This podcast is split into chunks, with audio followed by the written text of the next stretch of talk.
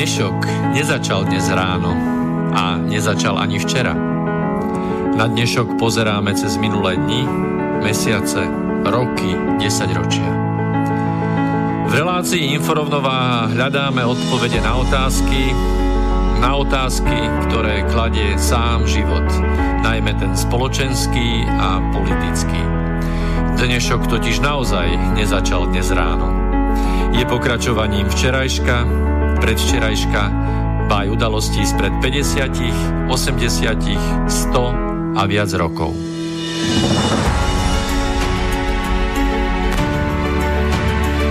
Rovnováhu potrebujeme vždy, všetci a všade. Je preto veľmi podstatné, či sa k nej blížime, alebo sa od nej vzdialujeme. Všetko totiž súvisí so všetkým. Počúvate reláciu Inforovnováha.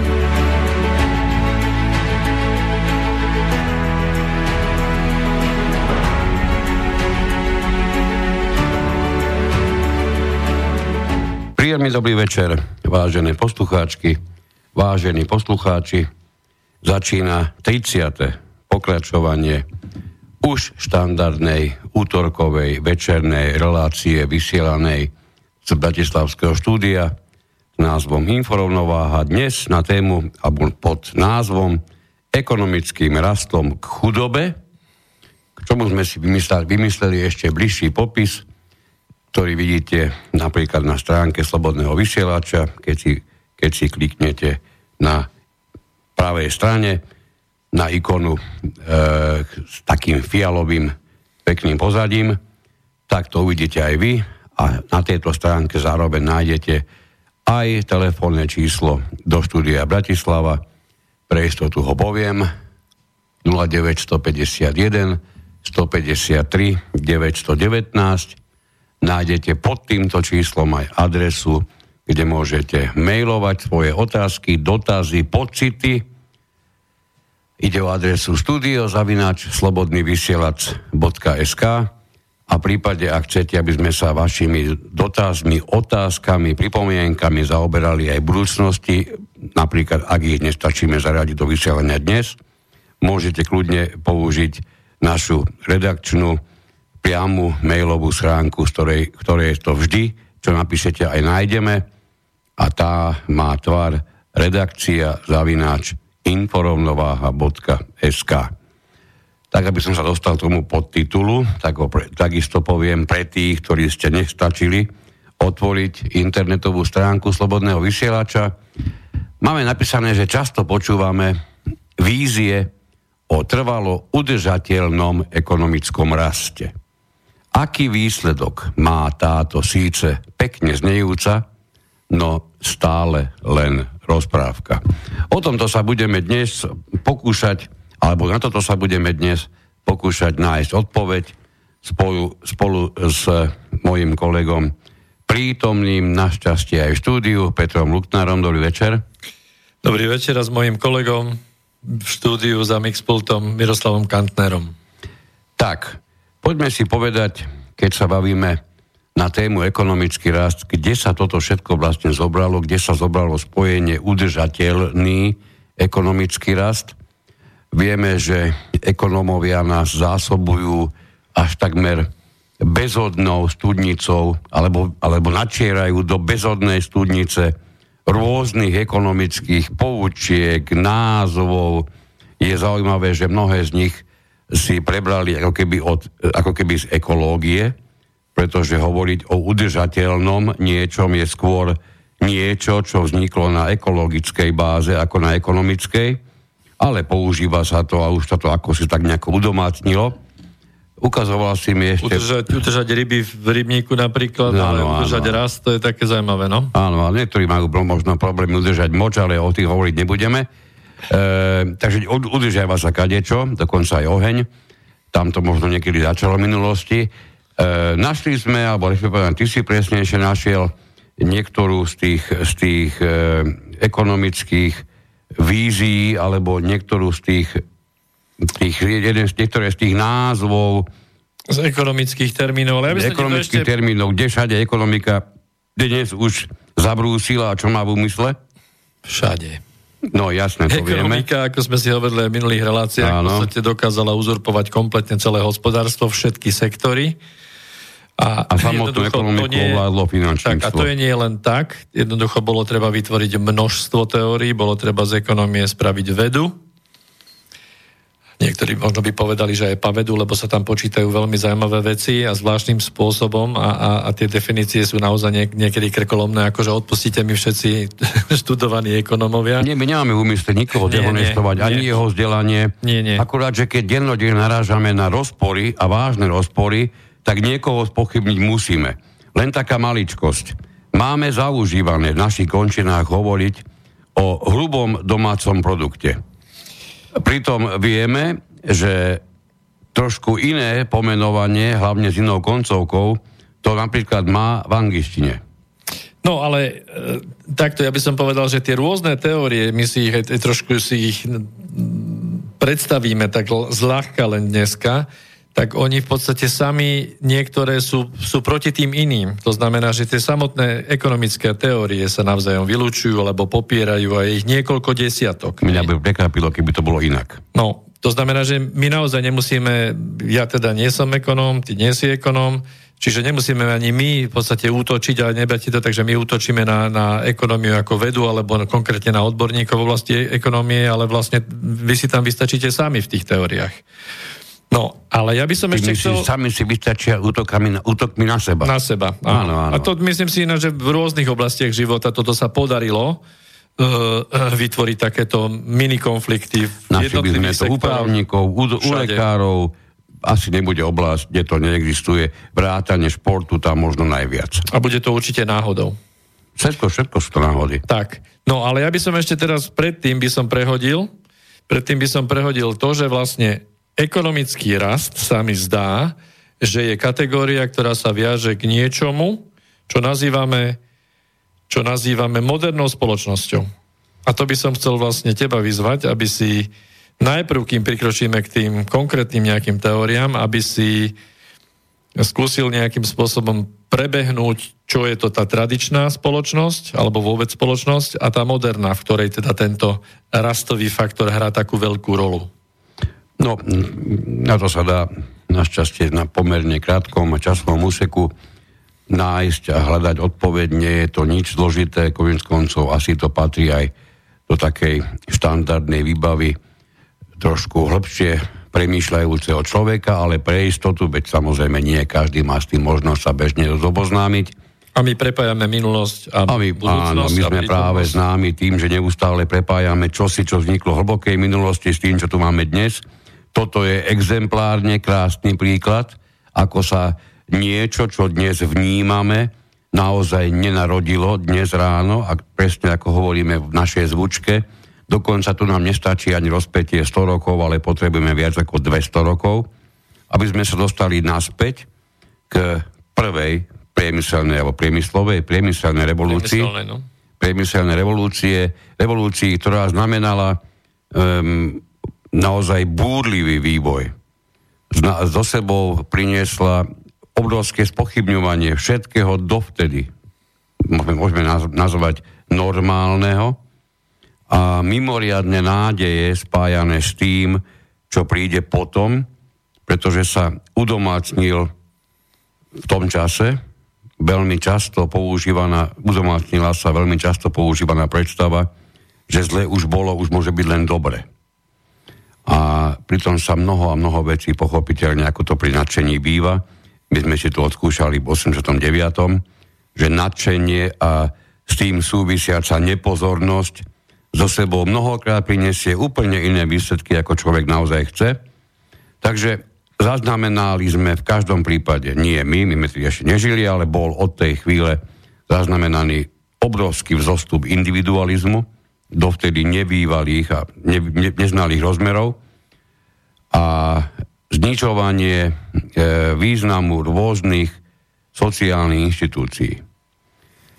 Pre tú dobu je, je významné to, že jedna skupina dosť ľudí, ktorí sa zaoberali vôbec touto problematikou, hovorí o, pri tom istom že skončila, skončila tzv. doba, e, doba m, nejakej modernizácie alebo nejakej tradičné, tradičného chápania a toto by sme nemuseli rozoberať, toto by sme mohli nechať asi na niektoré budúcich vysielania, aby sme neodbočili príliš, príliš veľa. Ja som chcel len rozšleniť to, že odkedy, dokedy bola tá tradičná a odkedy je tá moderná.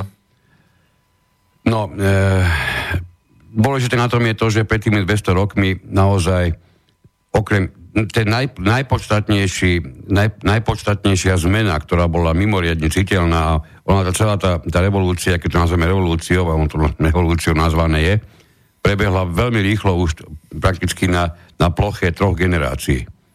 Čo je, vidíte, my, my sa bavíme veľakrát, pre nás je strašne dávno niečo, čo, čo bolo pred 5 rokmi.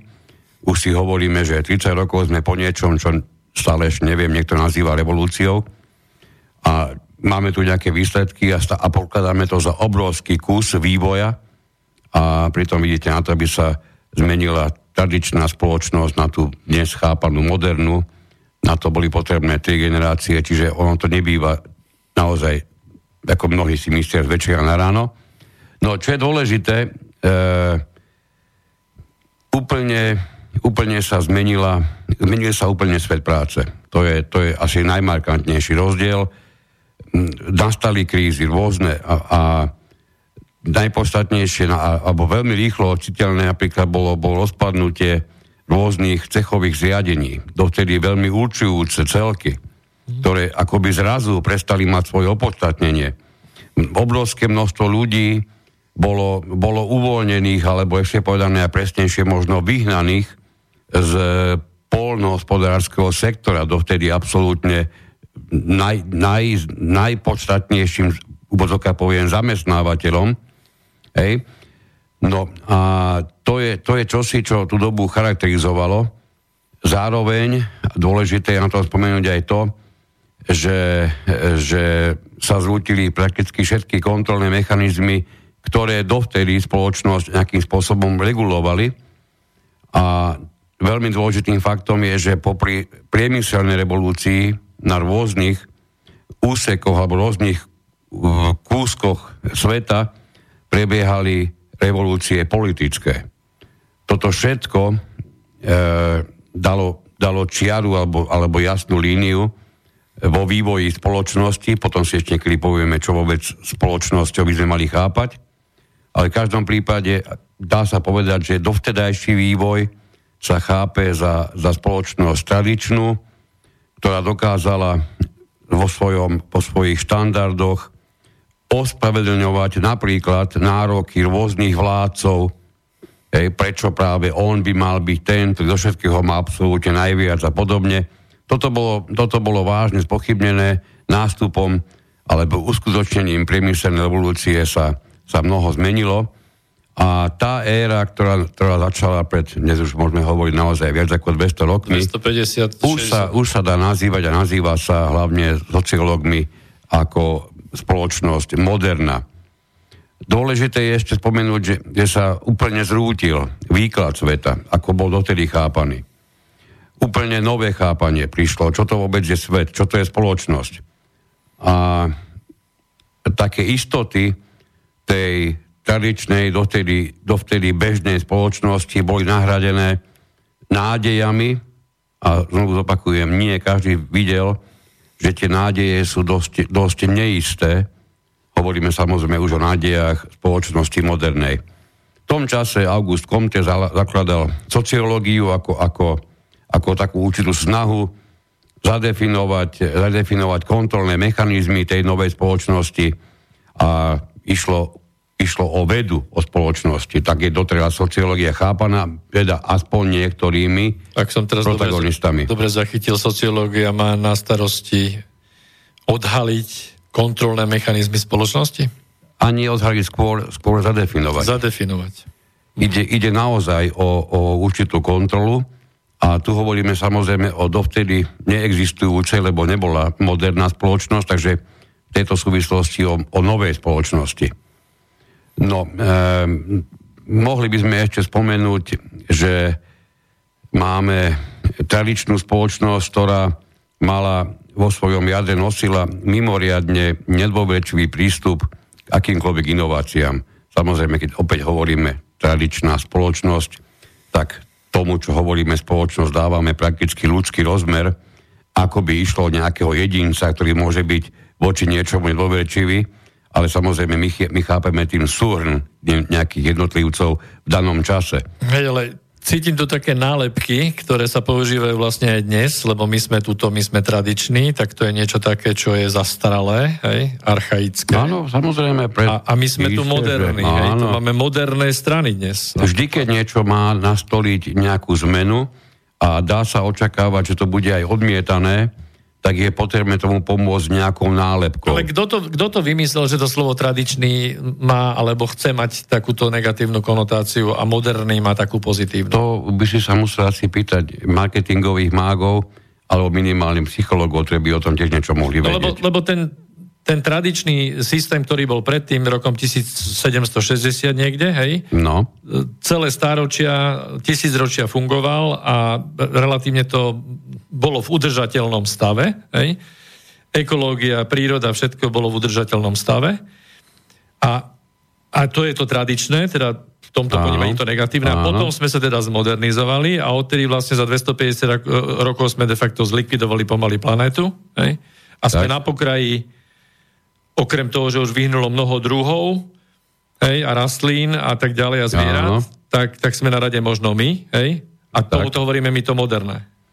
Áno, a ešte navyše porovnaní s tou spoločnosťou tradičnou, moderná spoločnosť máva na sebe nalepenú vysačku permanentnej zmeny. To, aby sme sa až tak veľmi nemohli čudovať tomu, že neustále sa niečo, niečo mení.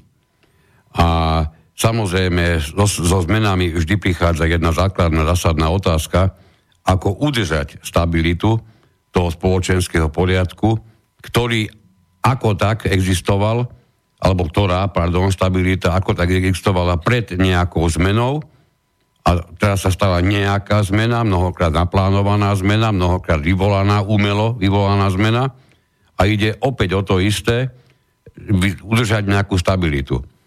A keď som už spomenul Comteho, nemôžem vynechať, lebo toto je naozaj si myslím na to, na to uchopenie toho, tej problematiky dosť dôležité. E, sociológia už od svojho začiatku chápala e, dve svoje roviny, sociálnu, sociálnu statiku, kde, kde, sa, kde sa jednoznačne zaoberáme inštitúciami zabezpečujúcimi rovnováhu spoločnosti, to je napríklad náboženstvo, to je napríklad rodina, to je napríklad štát. Určité oporné body, ktoré... Oporné body, držia. áno, presne. Ide, ide, ide o to, že od nich sa očakáva najviac udržanie nejakej tej spolahlivej stability, a to je sociálna statika. Potom tu máme sociálnu dynamiku, ktorá už v sebe nesie popis nejakých žiadúcich zmien. A teraz e, problém každej jednej spoločnosti je, ako sklbiť sociálnu statiku a sociálnu dynamiku a už len tej, tej teoretickej rovine je to mnohokrát naozaj mimoriadne ťažké. Keď sa pozrieme na to, čo, sme, čo zažívame dnes, ja myslím, že mnohí už to začíname chápať, ho začíname, tak rátam, tým, rátam k tým, ktorí na to pozerajú takto už aj sám seba, že niečo sa musí, musí vážne diať, keď máme tu opäť spochybňovanie tých základných prvkov spoločnosti, či už je to náboženstvo, vidíme obrovské útoky z každého kúta, či je to rodina, to takmer neutečie deň, aby, aby nenastal ďalší a nový útok na rodinu ako, ako celok, dôležitý celok. A o tom, že aké sú útoky na štát a štátnosť, to sa snad ani tejto relácie nemusíme baviť.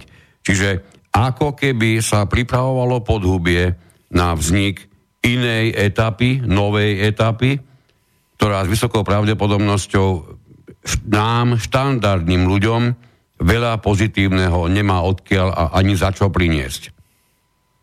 Pozrime sa do prírody, predátori čo robia, akékoľvek lovené stádo jednak dajú do dynamiky, do pohybu, potom ich vlastne sa snažia porozdeľovať, čiže zindividualizovať ich a potom ich dokážu jednoducho odchytiť. Hej, takýmto spôsobom Zrejme funguje aj tá no, tu niekde, tu niek- áno, určite, výborný to povedal. Tu niekde je zakotvené, alebo možno, že tu niekde má svoj pôvod, to štandardne rozdeluj a panuj. Tak. Pretože keď dnes sa pozrieme, e, spomínali sme to viackrát, nevyhneme sa tomu ani dnes, niektoré veci budeme určite opakovať z minulých vysielaní, pretože ich, ich považujeme za dôležité aj v súvislosti s témou, ktorú sme dnes e, vybrali Dôležité je všimať si, ako žijú tie vážne elity, tie skutočné elity, tak len tie rôzne elitné kluby, tým teraz nemyslím podnikateľov, ktorí tu majú klub, kde sa schádzajú a ich tam 100. Bavíme sa o úplných elitách, ktoré nepotrebujú podnikateľmi, aby, aby žili život, počas ktorého nemôžu minúť možno, možno tisícinu toho, čo majú momentálne v dispozícii za celý svoj život, hej, čiže bavíme sa hlavne o elitách, kde sa protagonisti dostali svojim terajším majetkom, najmä dedením a tieto elity na rozdiel od všetkých ostatných, keď ich berieme do úvahy v tých rôznych, rôznych vrstvách. vrstvách alebo skupinách, hm. tak tieto elity na rozdiel od tých ostatných dokážu fantasticky spolupracovať. Tvoria ako keby unifikovaný celok bez akéhokoľvek rušivého elementu. Nikde sme doteraz, opravte ma, ak sa milím, na zavolajte, napíšte, ak ste zachytili nejaký útok veľmi bohatného, majetného Francúza na akéhokoľvek inak porovnateľné bohatého Nemca kvôli čomukoľvek. To, to proste neexistuje. To, čo ale žiaľ zachytávame denne, a to, čo je mimoriadne dôležité aj s tým, čo sa dnes bavíme, to sú rôzne neraz umelo vytvorené útoky raz Európanov proti lenivým, tzv. lenivým Afričanom, potom útoky e, bielej menšiny alebo bielej väčšiny voči iným farebným, farebným obyvateľom. Vždy a vždy sú to tzv. útoky alebo boje, súboje, nenávistné pohľady v tej nízkej alebo tej nižšej štruktúre ako samotné elity, čo plnohodnotne počiarkuje presne to, čo hovoríme, to je to rozdeľuj a panuj v priamom prenose. No, čiže paradoxne v podstate tie elity, ktoré získavajú svoj majetok už iba dedením a v zásade nepracujú, tak vykazujú a mali by teda byť pravicovo orientovaní títo ľudia podľa všetkého, lebo sú to majiteľia kapitálu, načenci voľného trhu a tak ďalej. A čudujú sa svete, títo pravicovo orientovaní ľudia, či táto pravicová elita, funguje úplne kolektivisticky. Čiže termín z toho nejakého lavicového spektra, ano, mohli by sme ano. povedať. A jediná táto skupina vykazuje, ak, ak vôbec, tak jediná táto skupina vykazuje počas celej histórie uh, všetky znaky triedy. A všetky ostatné tak. sú konštrukty rôznych filozofických prúdov a preskupovanie tých prúdov podľa toho, ako sa to tej elite hodí v histórii. A prakticky ak, ak, absolútnu nekonfliktnosť medzi sebou. Tak. No a ešte by som teda navrhoval prebehnúť, e, keď si načal tú prvú priemyselnú revolúciu, ktorá teda nejaké čísla hodím, ja som trošku melancholik, 1760 nosnou, významnou časťou prvej priemyselnej revolúcie bola para, to znamená, že párne lokomotívy, párne stroje, ktoré zvýšili produktivitu práce a tam niekde sa začal ten, ten rast, o ktorom budeme ďalej hovoriť. Potom sa presunieme do roku 1840, kde bola druhá priemyselná revolúcia. Áno. Tam vlastne paru nahradila elektrická energia a elektrické stroje. V podstate a sériová výroba aj, aj začala. to bol mimoriadne významný a, a rapidný skok vôbec do vtedajšej existencii, spôsobe života, spôsobe rozdelenia práce. Áno, už elektrická energia umožnila vlastne načrieť trošku aj do toho blahobytu, alebo zlepšiť komfort a, a z, začala šlapať trošku na ten konzum. Čiže tam sa nám to trošku rozbehlo už týmto smerom a, a samozrejme sériová výroba, hej.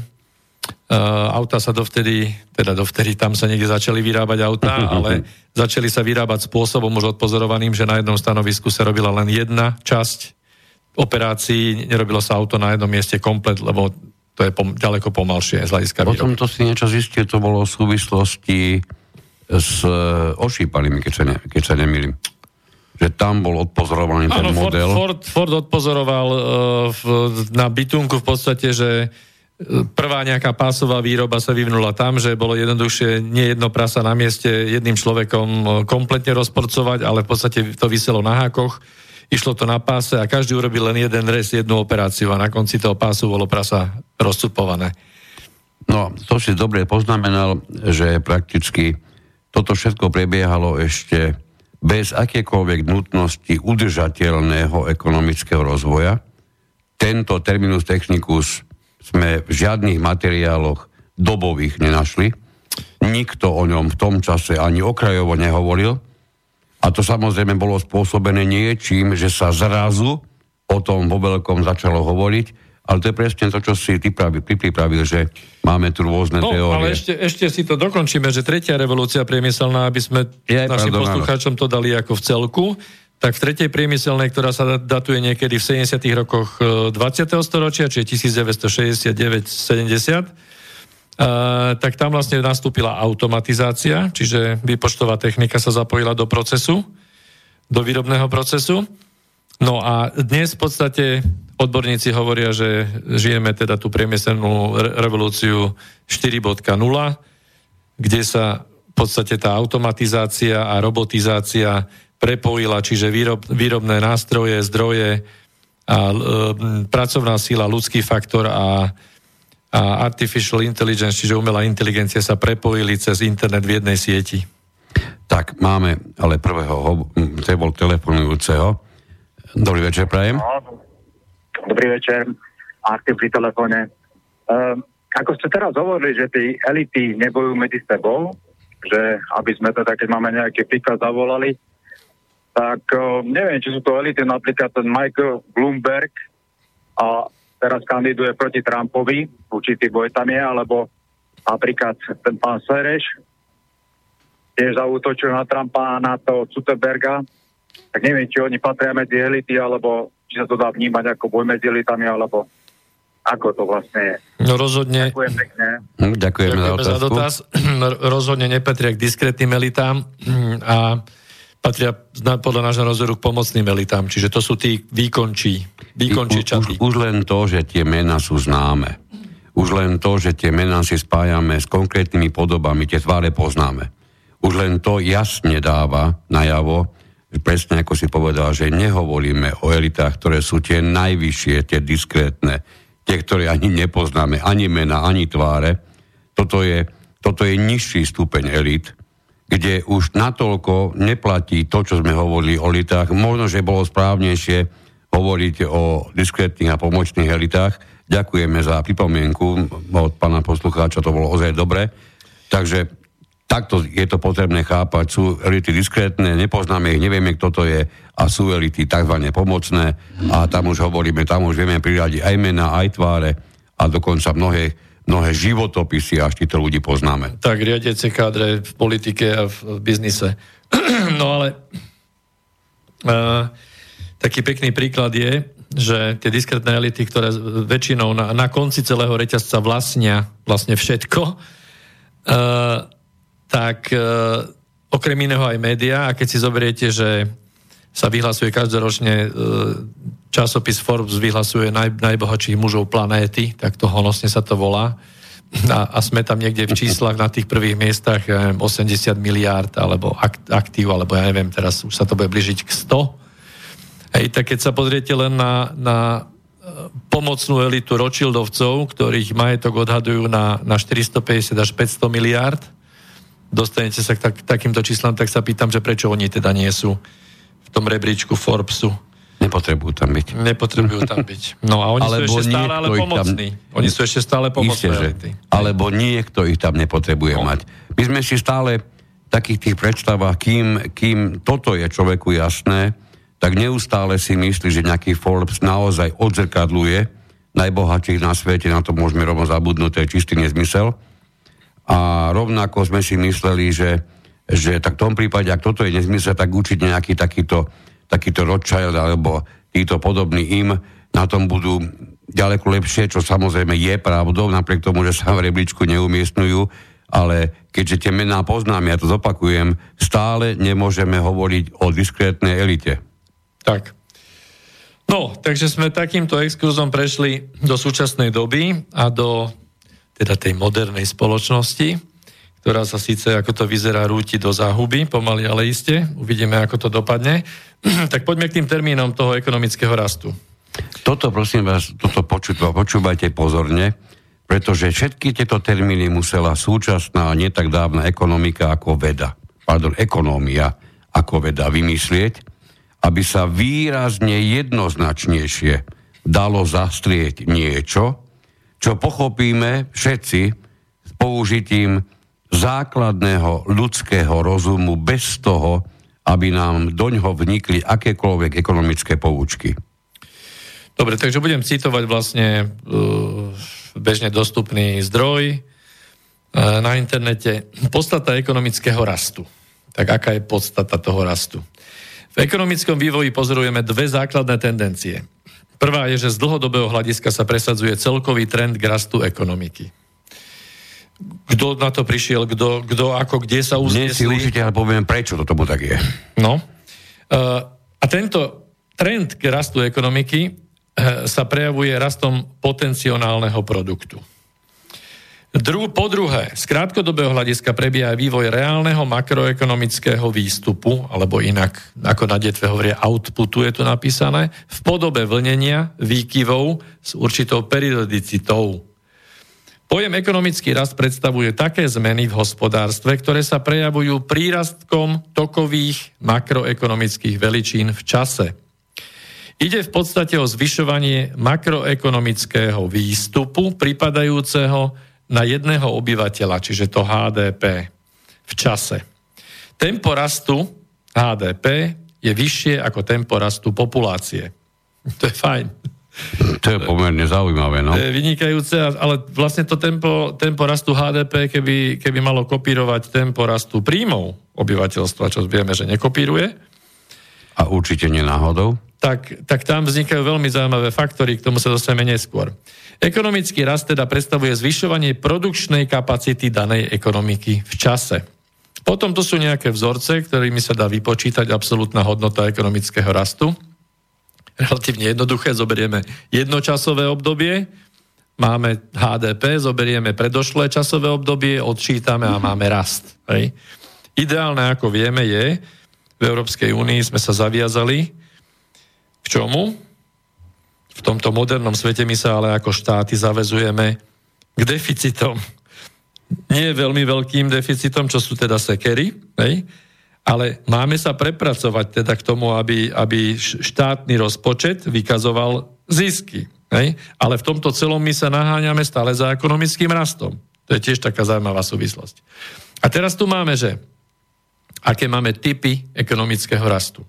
Máme extenzívny ekonomický rast a ten sa dosahuje zvyšovaním objemov používaných výrobných faktorov. Čiže zväčšovaním, to je vlastne masívnymi investíciami a tak ďalej, viac strojov, viac technológií, tou masou. Alebo potom počkej, intenzívnym. Počkaj, e, než by si tomu rozumel, lebo určite si tam to vysvetlenie nebude a ekonómovia si správne podal, nie sme. Čo rastom, napríklad hovorili si strojov? No extenzívny Čiže my normálne objemom. nakúpime tisíce strojov, bez toho, aby mali akékoľvek zmysluplné využitie a my tým pádom zvýšime HDP, áno? Nie, nie, my najprv musíme, my najprv musíme vymyslieť novú, novú potrebu, vymyslieť e, občanom nové potreby, ktoré oni ešte nevie, to si nevedia, netušia. O potrebe. Ty si hovoril o... Int, o... No, áno, o... ale na to, aby my sme mohli ten extenzívny ekonomický rast dosiahnuť tým, že my stále investujeme nové a nové nové výrobné kapacity, čím zvyšujeme samozrejme ekonomický rast, tak jasné, že to robíme pomocou bank, tu sme v tej závislosti, že ekonomika prevzala všetko a ekonomiku prevzalo finančníctvo, takže na toto si požičiame. Hej? Ale samozrejme, my musíme dopredu cez reklamy v tých hlavičkách pekne vytvoriť novú potrebu, občanom, hej, aby vedeli, že oni sa nemôžu jednoducho bez nejakého produktu už od budúceho roku ani, ani ne, nemysliteľné. Hej. Nikdy pri tomto ne, nedokážem vynechať, okamžite sa mi to premietne pred, pred e, očami, e, niečo, čo si myslím, že sa inak pomerne spolahlivý aj pán Heres, nebudem menovať, všetci vieme, tí, čo, tí, čo, tí, čo to videli, tak vieme, o koho ide, prezentoval ako, ako mm, hlásateľ švajčiarských dôchodkov v prípade, ak sa rozhodneme vstúpiť do druhého piliera. To všetko sme tu mali. Hovoril to mimoriadne presvedčivo, hovoril to určite nie neoblúbený herec, určite nie neoblúbený komik a konferenciér, dokonca textár. Napriek tomu dnes si môžeme z rôzou povedať, že to bola fantastická reklama, ktorá smerovala k presnému opaku, ako sú švajčiarske dôchodky. Dožívajú sa prví ľudia týchto dôchodkov a z rôzou zistujeme všetci, vrátane politikov, že nič z tej fantastickej reklamy sa neuskutočnilo. A tak je to s mnohými reklamami, nielen no, s touto. Ale v každom prípade tento herec, o ktorom hovorí, že mnohí ďalší herci nám nejakým spôsobom nevysvetlili a nikto vlastne ani z ekonomov nevysvetlil, že prečo na to, aby sme mohli mať tento, tento moderný výdobytok, čiže tento ekonomický rast trvalý, hej, tak najprv sme museli uh, alebo áno, museli sme prenechať všetky naše aktíva, celé naše pôvodné hospodárstvo Českej Slovenskej republiky zahraničnému kapitálu. Lebo bez toho by sa nemohol tento rast uplatňovať. My sme najprv museli prísť o všetko a teraz vlastne tie, tie západné sily, kapitálové, ekonomické, ktoré ovládajú tie všetky veci okolo tohto ekonomického rastu, tak teraz nám oni ho tu spôsobujú. Hej? Či už teda tým masovým investovaním, napríklad u nás do automobilového priemyslu, hej, ktorý vytvára naozaj mnoho a mnoho šťastného, šťastného pracujúceho ľudu v Slovenskej republike teraz, pretože vždy, keď vidia tú výplatu, tak sú nadšení a nevedia, čo by si za to kúpili ešte od vrtochov. Hej. Samozrejme, že som teraz sarkasticky trošku.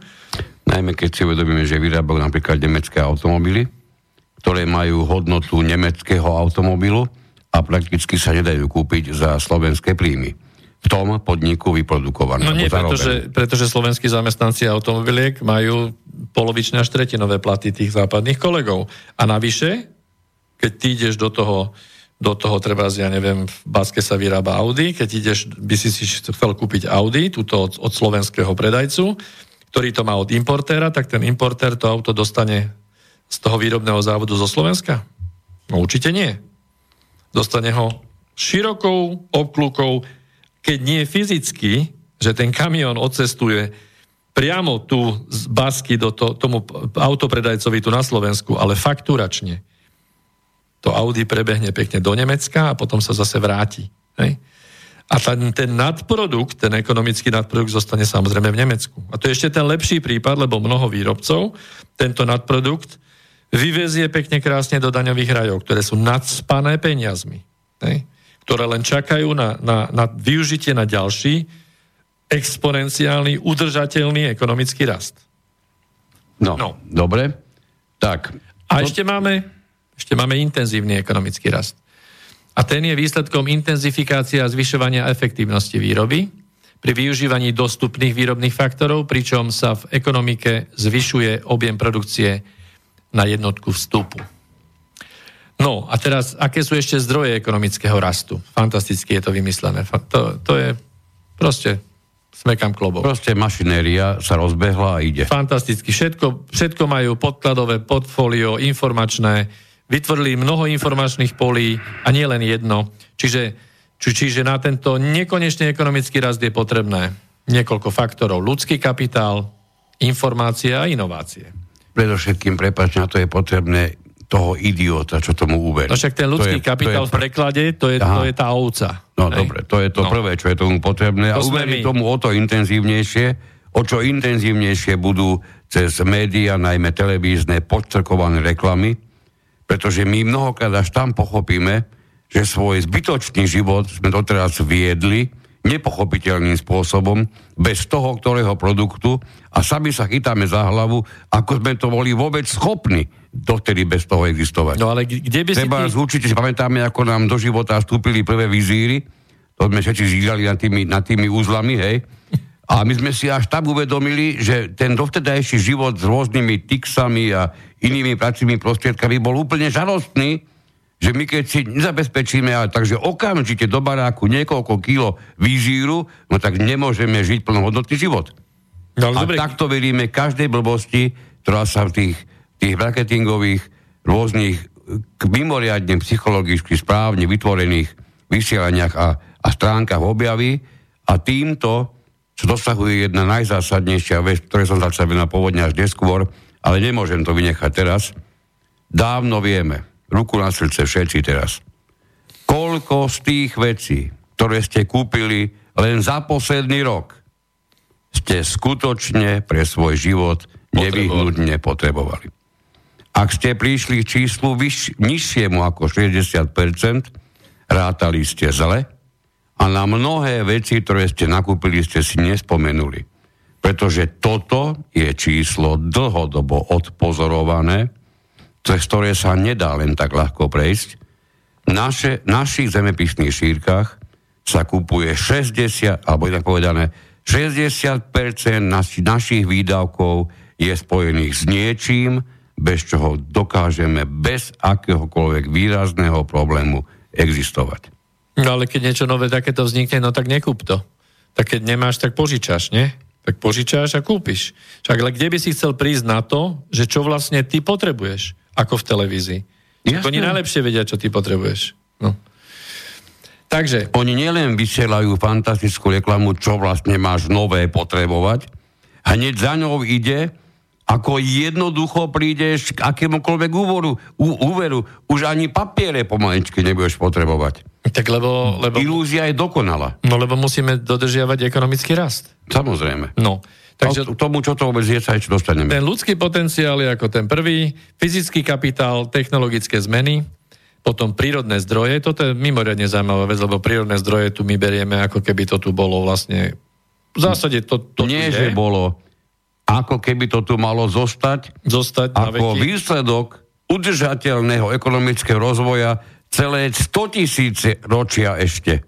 Áno, ale sa Hej. bavíme na ohľadom e, neobnoviteľných zdrojov. A k tomu sa my správame, ako keby boli obnoviteľné. Ale respektíve... to nikto nerozlišuje. No, nerozlišuje. Ekonóm rozlišuje medzi nie, nie. obnoviteľnými a neobnoviteľnými. To ekonomia nepozná. Nie, no však, však treba No ekológovia to poznajú teraz, ale však No dobre, ale len... my hovoríme teraz o ekonómoch. Áno, treba jednoducho len prírodné zdroje, lebo, lebo ekonomický raz nebude. Čiže prídeš mimoriadne nešťastnému záveru, úplne postačí dve, dve ved, vedné disciplíny, keď to preženieme, od seba oddeliť ekonómiu a ekológiu a dosiahneš presne to, čo potrebuješ, pretože jeden nerozumie druhému a druhý nerozumie prvému. No v podstate áno, ono by to bolo treba e, prepojiť samozrejme. To presne ako keď ťa liečia, keď ťa lieči, e, keď ťa liečia v nemocnici, tak máš očiarov, máš ja pomaličky, ja neviem, aký aké všetky možné oddelenia a pritom sa zabúda na to, že ľudské telo je jeden celok. Hej? Úplne sa zabúda na to a že aj v ľudskom tele všetko súvisí so všetkým. A potom sa deje bežne to, že ľudia e, s postihnutými srdcami ležia na plúčnych oddeleniach, pretože plúčiari ešte na to neprišli, že to, čo v ľudskom tele havaruje, je srdce, nie je plúca. No dobre, ale veď, veď toto presne vyplýva z toho, čo sme povedali. V tej prvej revolúcii už prišli na, na tú automatizáciu, to znamená, že pásovú výrobu, no tak tá, to, to zdravotníctvo to nasleduje, lebo to by bolo ideálne úplne, že, že ten chorý človek sa zavesí niekde a putuje tým pásom a tam na každom stanovisku je iný lekár a každý si spraví svoju robotu. Alebo ešte ideálnejšie by bolo, že boli ma ruka, tak ruku jednoducho dolu a iba ruka stačí, keby prišiel lekárovi, lebo ten človek môže ostať doma. A niekedy by aj lepšie spravil, pretože nedostal by chrípku v čakárni. No, tak toto je taký zlý vtip inač, no. Ale žiaľ, je to realita. Takže ja ešte dokončím. Za tými prírodnými zdrojmi je ako ďalší faktor podnikavosť a manažerské schopnosti. Potom ešte spoločensko-inštitucionálne prostredie a samozrejme právne prostredie. To je kapitola sama o sebe. No, o tie dnes pre tu pomôčime. Nebudeme, áno. No a teraz, tu už budem niekde končiť, len aby ste mali predstavu, že koľko rôznych teórií ekonomického rastu je. Snaha identifikovať a vysvetliť faktory a spôsoby dosahovania trvalého rovnovážneho tempa ekonomického rastu, pekne je to naformulované, tak ideme na tie teórie. Jedna, je tu, jedna z prvých je tu neo-keynesiánska teória ekonomického rastu. Ďalší tu je model rastu, tzv. domarov model rastu. Prírastok investícií má vyvolať multiplikovaný rast dopytu, ktorý zabezpečí rast využívania rastúcej výrobnej kapacity. Nerozumeli ste? Ani ja nie. V tejto chvíli to nie je úloha. Ďalší je tu Harodov model rastu. Potom tu máme neoklasické teórie ekonomického rastu. Potom tu máme Solovov model rastu. A zase, zase poučku. Potom tu máme teórie endogénneho rastu. Hej, to už jak s ľudským telom mi to niečo pripomína. Endogénne, exogénne niečo vnútorné. A potom tu máme poučky ohľadom ekonomickej stability. Hej? No o tej stabilite by sa dalo rozprávať e, hodne určite, pretože tá stabilita je jedným z kľúčových faktorov. Rozhodne, že dnešný svet momentálne e, by potreboval nejaké barle, hej? Pretože, pretože tá stabilita je veľmi zložitá. A ešte tu máme teóriu začarovaného kruhu, teóriu bariér, od G. Mirdala, máme tu teóriu periférnej ekonomiky, máme tu teóriu duálnej ekonomiky a tak ďalej a tak ďalej. Prosím ťa, ja ťa nechám hovoriť ďalej, je úplne jedno, či povieš ďalších ešte ja 500 viem, teórií. Ja do toho pustím pesničku, okay. aby ľudia od toho oddychli, ale ty kľudne pokračuj.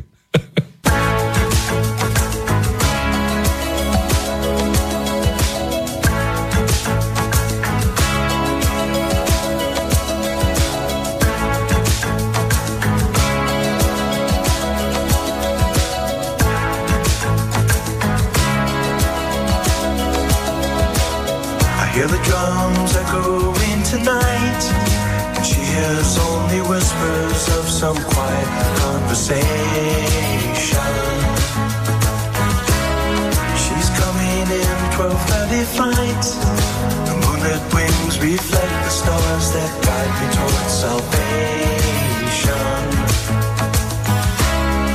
I stopped an old man along the way, hoping to find some old forgotten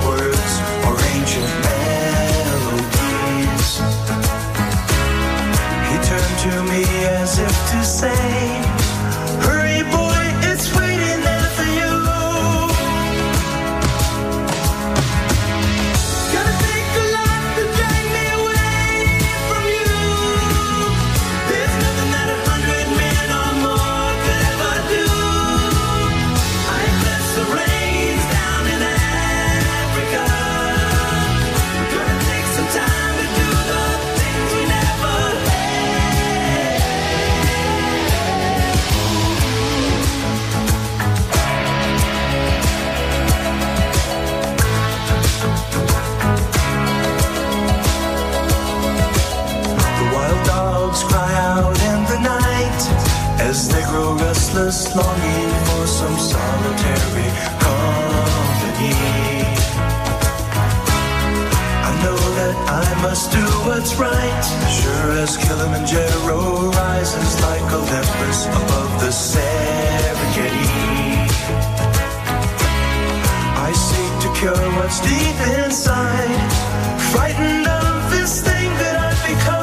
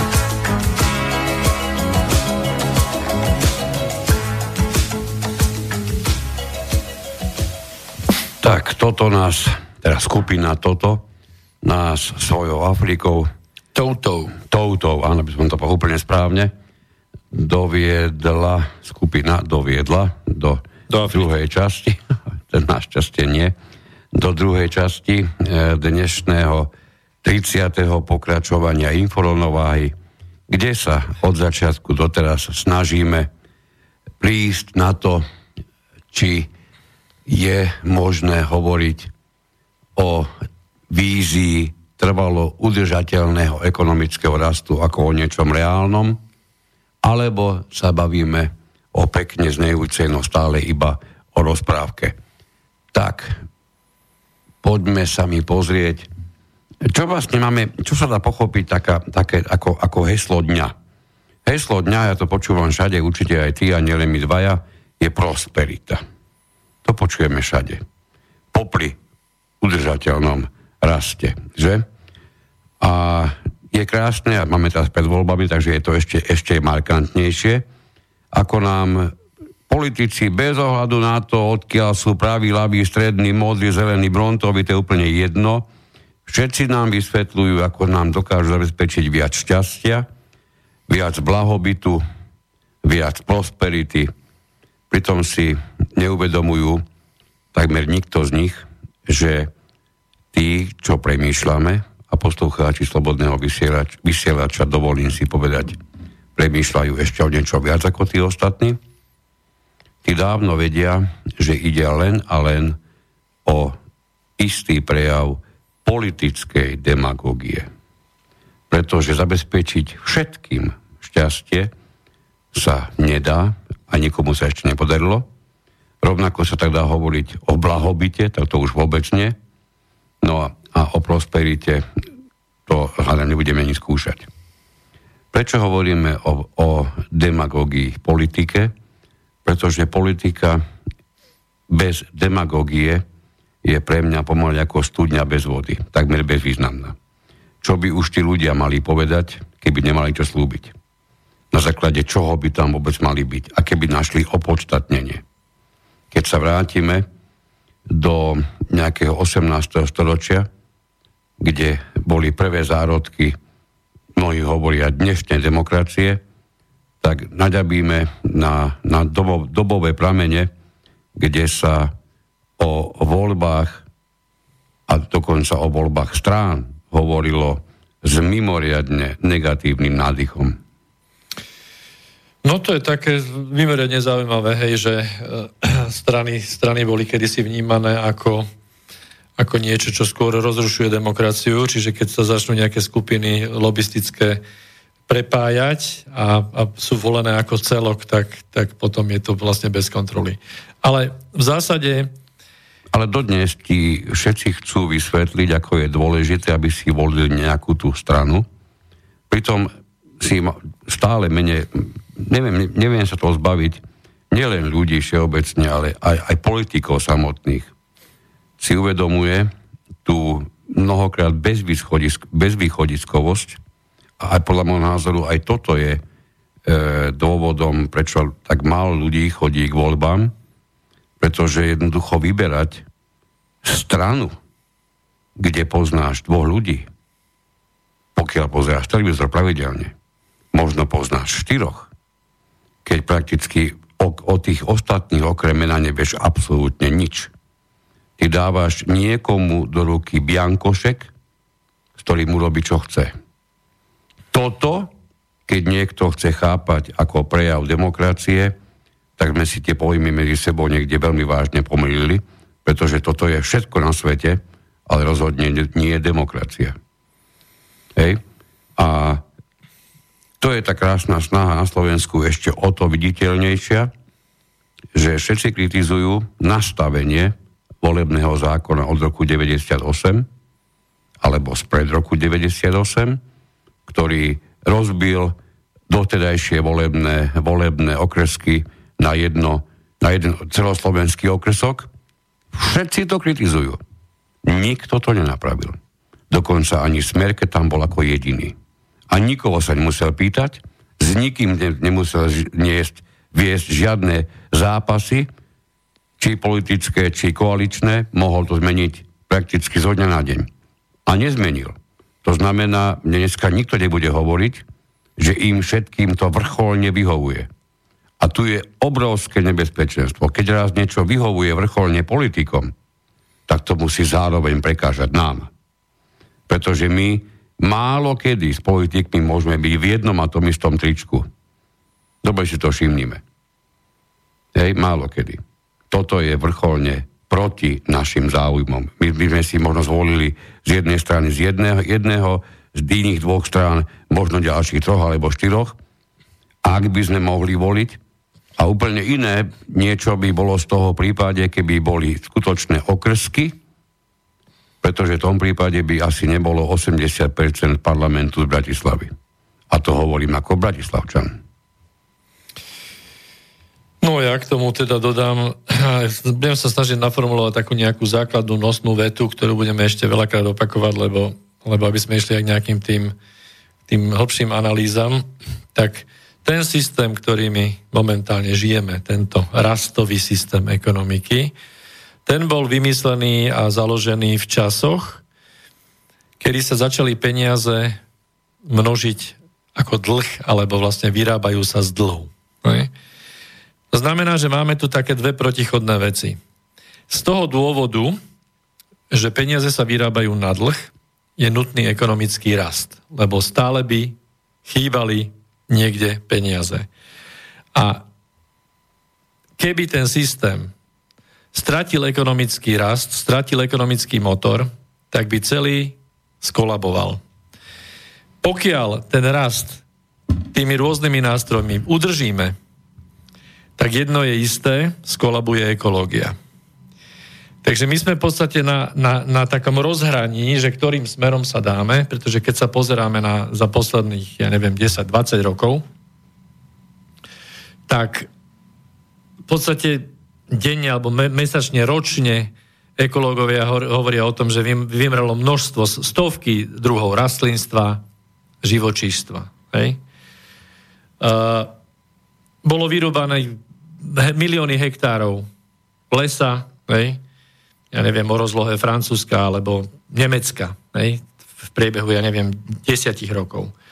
To znamená, A napriek že... tomu e, každoročne pribúda niekoľko desiatok miliónov ľudí a to napriek tomu, že sa neustále prakticky ako keby zväčšujú púšte práve tým vyrúbovaním.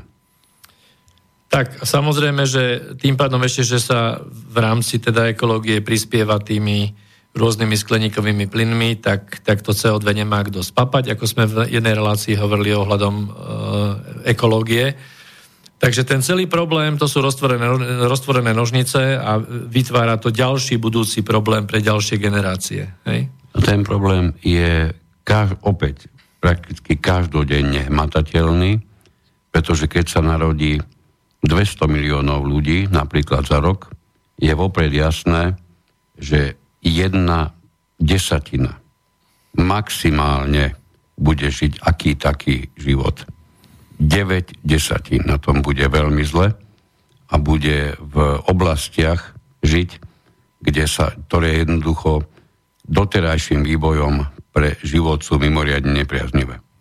No ale vlastne táto teória ekonomického rastu a, a voľná ruka trhu, to je vlastne ten liberálny prístup, čo najmenší štát a, a, a ten trh vyrieši v podstate všetko, tak tento systém, tento systém sa nám snaží nahovoriť to, že keď bude trvalý ekonomický rast a boli také prepočty a návrhy, že by celosvetovo všetky krajiny mali mať aspoň 3% rast HDP, tak z tohto vyplývajúc, hovoria, že tou nadprodukciou by sa vyriešila aj chudoba. Bez ohľadu na to, že to prerozdeľovanie, o ktorom sme sa bavili aj v minulých reláciách, keď sme rozoberali tie sociálne nožnice, to prerozdeľovanie je, je naozaj zbytkové pre tie nízkopríjmové skupiny a prírastok toho bohatstva alebo tej prosperity, keď to tak hovoríme, toho boha, boha prosperity pre tie nízkopríjmové skupiny je minimálny. Hej? Čiže to riešenie uh, budúceho vývoja, že jednoducho ekonomický rast zabezpečí, že ten systém bude bežať ďalej, je veľmi, veľmi zložitý. No, pri tom všetkom ešte je podstatné nevynechať, že tým, ako neustále chceme zvýšiť prosperitu, tak um, tá situácia dosiahla už rozmery, kedy ďalší a ďalší blahobyt začína ohrozovať prosté prežitie. Nie, že kvalitné prežitie, ale prosté prežitie. A je paradoxné, že práve takéto situácii či politici, či ekonómovia hovoria vo veľkom o ekonomickom raste, slubujú ešte väčší blahobyt a hovoria o nových a ďalších netušených, netušených perspektívach. A toto všetko už sa dnes stalo bežnou normou politickej kultúry. O to je to nebezpečnejšie. Takže vlastne my ako ľudia sme vyzývaní k tomu, aby sme dobrovoľne páchali ekologickú sebevraždu. A najzajímavejšie a najnepríjemnejšie na tom okrem iného je aj ten fakt, že tí, ktorí na túto pravdu, nepríjemnú pravdu e, upozorňujú a varujú pred vývojom, tak práve tí sú označovaní za nedovyživených, nevzdelaných, rôznych podivínov, rôznych šašov a podobne. To je všetko súčasť celej tejto mašinérie, tejto kultúry. Máme tu, máme tu m, naozaj prakticky, dá sa povedať, že vymieranie celých podvyživených národov. To už nie je niečo, čo by, čo by bolo neexistentné alebo neviditeľné. Takže keď budeme chcieť, e, keď sa budeme zamýšľať nad tým a pokúsime sa hľadať odpoveď, prečo sa to všetko vlastne deje, tak prídeme na jeden, jeden zásadný výsledok, e, alebo ešte si povieme, že prečo je, prečo je to tak, že ľudia to aj, to aj tušia, alebo dokonca vedia a skutočne sú si vedomi toho, že hrozí nebezpečenstvo, tak neurobia prakticky nič preto, aby to, toto nebezpečenstvo odvrátili.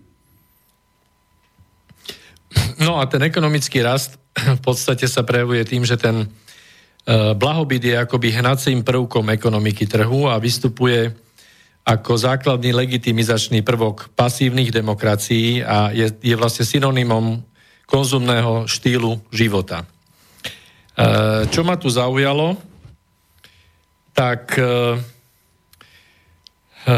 taký krásny výraz, ktorý sa navzájom samozrejme od, si odporuje. Ten dnešný produktivizmus alebo dnešný, dnešný mm, rastový model by sme mohli kľudne nazvať ako deštruktívny produktivizmus. Veľmi sa mi páči toto slovné spojenie, pretože to je presne na čom my teda v úvodzovkách pracujeme.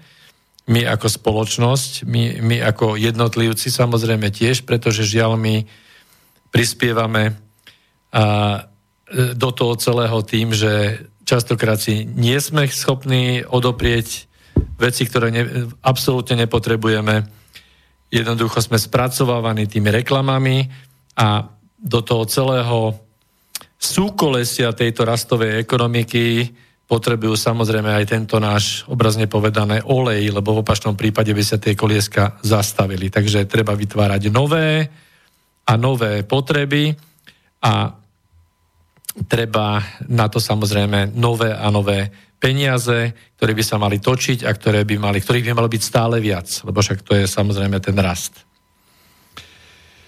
No, čiže voľba, voľba... je to, že, že sme už tak ďaleko dospeli, že sme natoľko zmanipulovaní ako, ako ľudia, že už nevnímame ani to, že ideme po absolútne slepej uličke a dokonca si o nej myslíme, že to je tá jediná správna, jediná schodná a jediná tá nás dovedie k nejakému vytúženému cieľu, ktorý nám neustále je, je štandardne podsúvaný, napriek tomu, že je, že je prakticky nesplniteľný.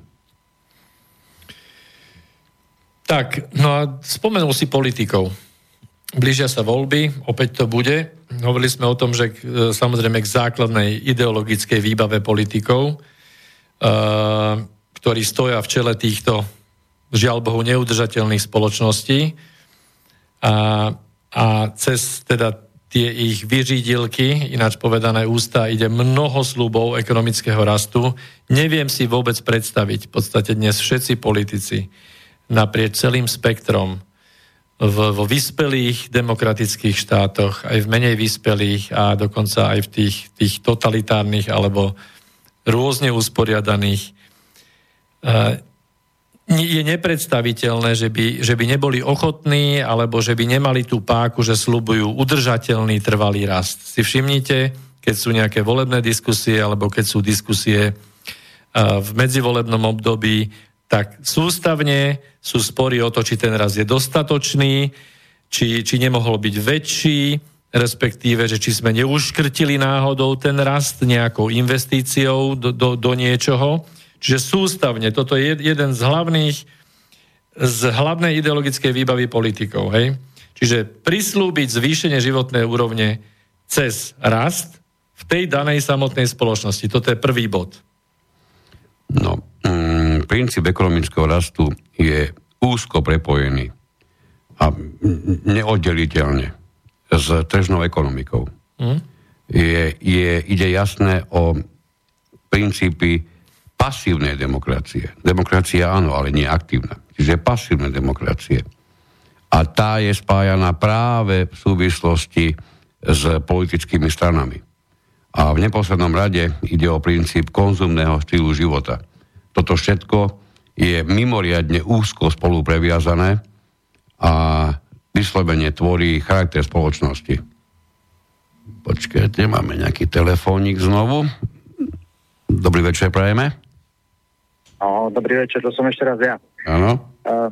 Keď sa tu zamýšľame nad tým trvalo udržateľným rastom, tak sa mi zdá, že už v podstate toho systému to nie je možné, lebo čím je viacej tej prosperity a tej akože váženosti v spoločnosti, tak tá spoločnosť nejako pomaličky vymiera. Nemajú ľudia deti a krátka je čím ďalej, tým menej početná tá populácia, aj keď doteraz to je trošku ako nahradzujú tí učečenci, ale aj tí budú pomaly nainfikovaní vo svojich krajinách týmto rastom a týmto blahobytom a, a dojdú skrátka aj oni.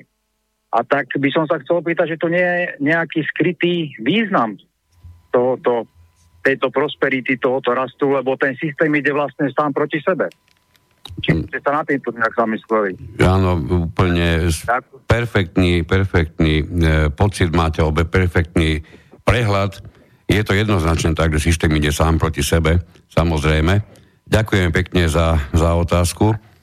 Ďakujem.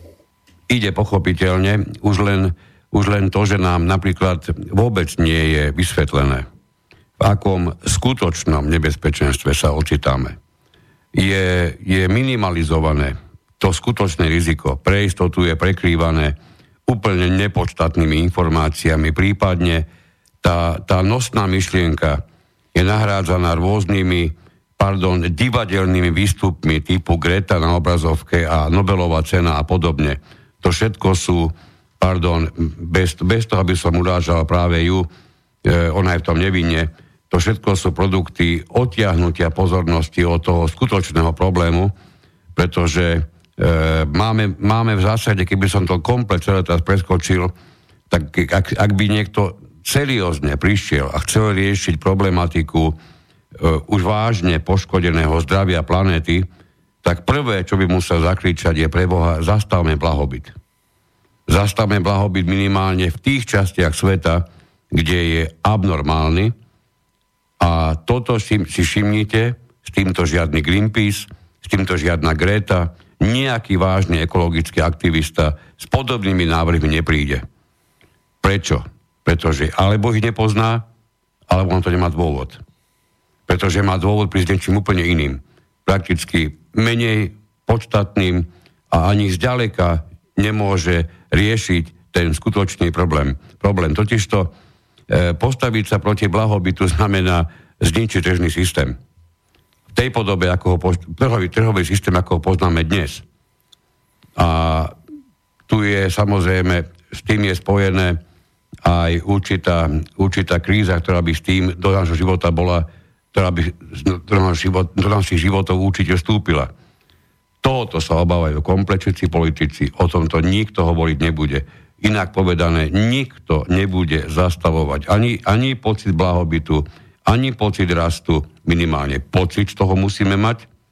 A to znamená zároveň aj to, že tak ako dokážeme dodnes planetu ničiť, tak tom budeme rozhodne veselo pokračovať, pretože tieto dve veci sa nedajú sklbiť. Napriek tomu, že rôzni snílkovia si myslia, teoretici si myslia, že sa zachrániť dá aj udržateľný alebo nastoliť udržateľný ekonomický rozvoj a zároveň pri tom všetkom nepoškodzovať viac planetu. Budeme sa baviť o tom, že chceme zabrániť centrum miest, aby do nich mohli chodiť auta po nejakom roku výroby, pretože privezú do sebou veľké množstvo splodín a nikomu nevadí, že 3 km od centra mesta je medzinárodná diálničná cesta, diálnica, po ktorej prejdú denne tisíce kamionov prepravujúcich bytočným spôsobom tovar z jednej krajiny, ktoré je nepotrebný, do inej krajiny, kde je rovnako nepotrebný. Čiže my sa tu bavíme na, na ilúziu eko, ekológie, ktorá skutočnú ekológiou nemá spoločné nič. Sú to len výkriky do tmy, ktoré vo svojom jadre nedokážu nič riešiť. Ale o čo viac ide o blbosti, tak si to všimajte, o to viac sú pod rôznym pláštikom ilúzie podsúvané a takmer ako jediné riešenie, jediné riešenie sú nám predkladané. Je to čistý nezmysel. Keď si spomenul Gretu Thunberg, tak ja by som poslucháčom dal jednu otázku, že či ste počuli meno Bojan Sled. Pretože Bojan Sled je tiež ekologický aktivista, ale nie len teda teoreticky, alebo alebo len ako mediálna hviezda, ktorá má značku, lebo Greta Thunberg už má, má e, ochrannú známku, ktorá má tu údajne 2 miliardy e, hodnotu na trhu, ale Bojan Sled, tiež 16-ročný, vymyslel, vymyslel a skonštruoval systém na odstraňovanie plastov z oceánov. Dnes v podstate riadi spoločnosť, ktorá vyrába takéto zariadenia a reálne pracuje na tom, aby, aby sa tá ekológia dala do poriadku. A stavím sa, že väčšina z vás toto meno ani nepočula, hej? len náhodou niekde ste mohli naraziť na nejakú zmienku a keď porovnáte dáte do vyhľadávača ekologický aktivista napríklad, alebo v angličtine dáte to slovo, tak nájdete miliardy odkazov na Gretu Thunberg a rozhodne na, na prvých 1580 stranách Google, keď dáte aj obrázky, tak bude Gretka. Hej? Ale Bojana Sleta tam nenájdete. Hej? Takže to je vec tiež prístupu a či je toto chcené, či je to želané alebo nie.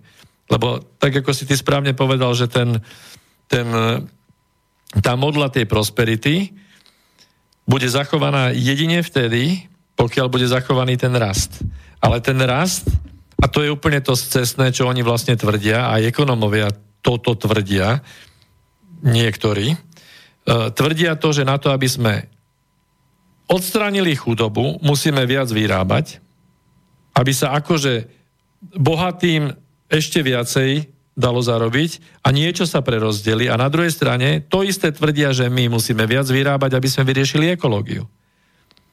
To znamená, ešte viac prírodných zdrojov máme čerpať a týmto spôsobom, tým ekonomickým rastom, by sme mali vyriešiť aj ekologický problém. To mi skúste vysvetliť. Počkaj, máme ešte volajúcu na linke. Dobrý večer ešte raz. Prepačte, to som ešte raz ja. Áno, videl som po čísle už. Prepačte, ale my sme sa zle pochopili, pretože ja som už ako táto vaša zvučka tejto relácii hovorí, že nič sa nestane iba tak, že všetko má svoj začiatok už niekedy dávnejšie a Áno. jednoducho všetko so všetkým súvisí. A takisto tu bolo spomenuté, že tie elity eh, jednoducho riadia tú spoločnosť a niekam vedú. Tak e, moja otázka predtým bola tá, že keď tento systém, ako je teraz, vlastne nie je života schopný alebo života e, udržateľný do budúcna, tak e, moja otázka je vlastne, že aký ten ďalší krok majú na planety elity, preto veď oni by si tiež sami nechceli zničiť e, planétu a svoj systém. Vlastne o čo im ide, aký majú oni ten ďalší krok. Viete, že na čo myslia, keď ste hovorili, že oni hovoria alebo robia veci 2-3 kroky dopredu, majú premyslené, tak aký je ten ďalší krok?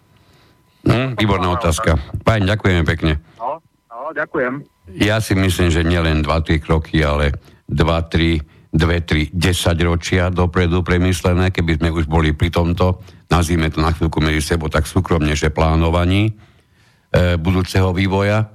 Takže určite sa nebavíme iba o nejakom rozpetí e, nejakých dvoch, troch rokov.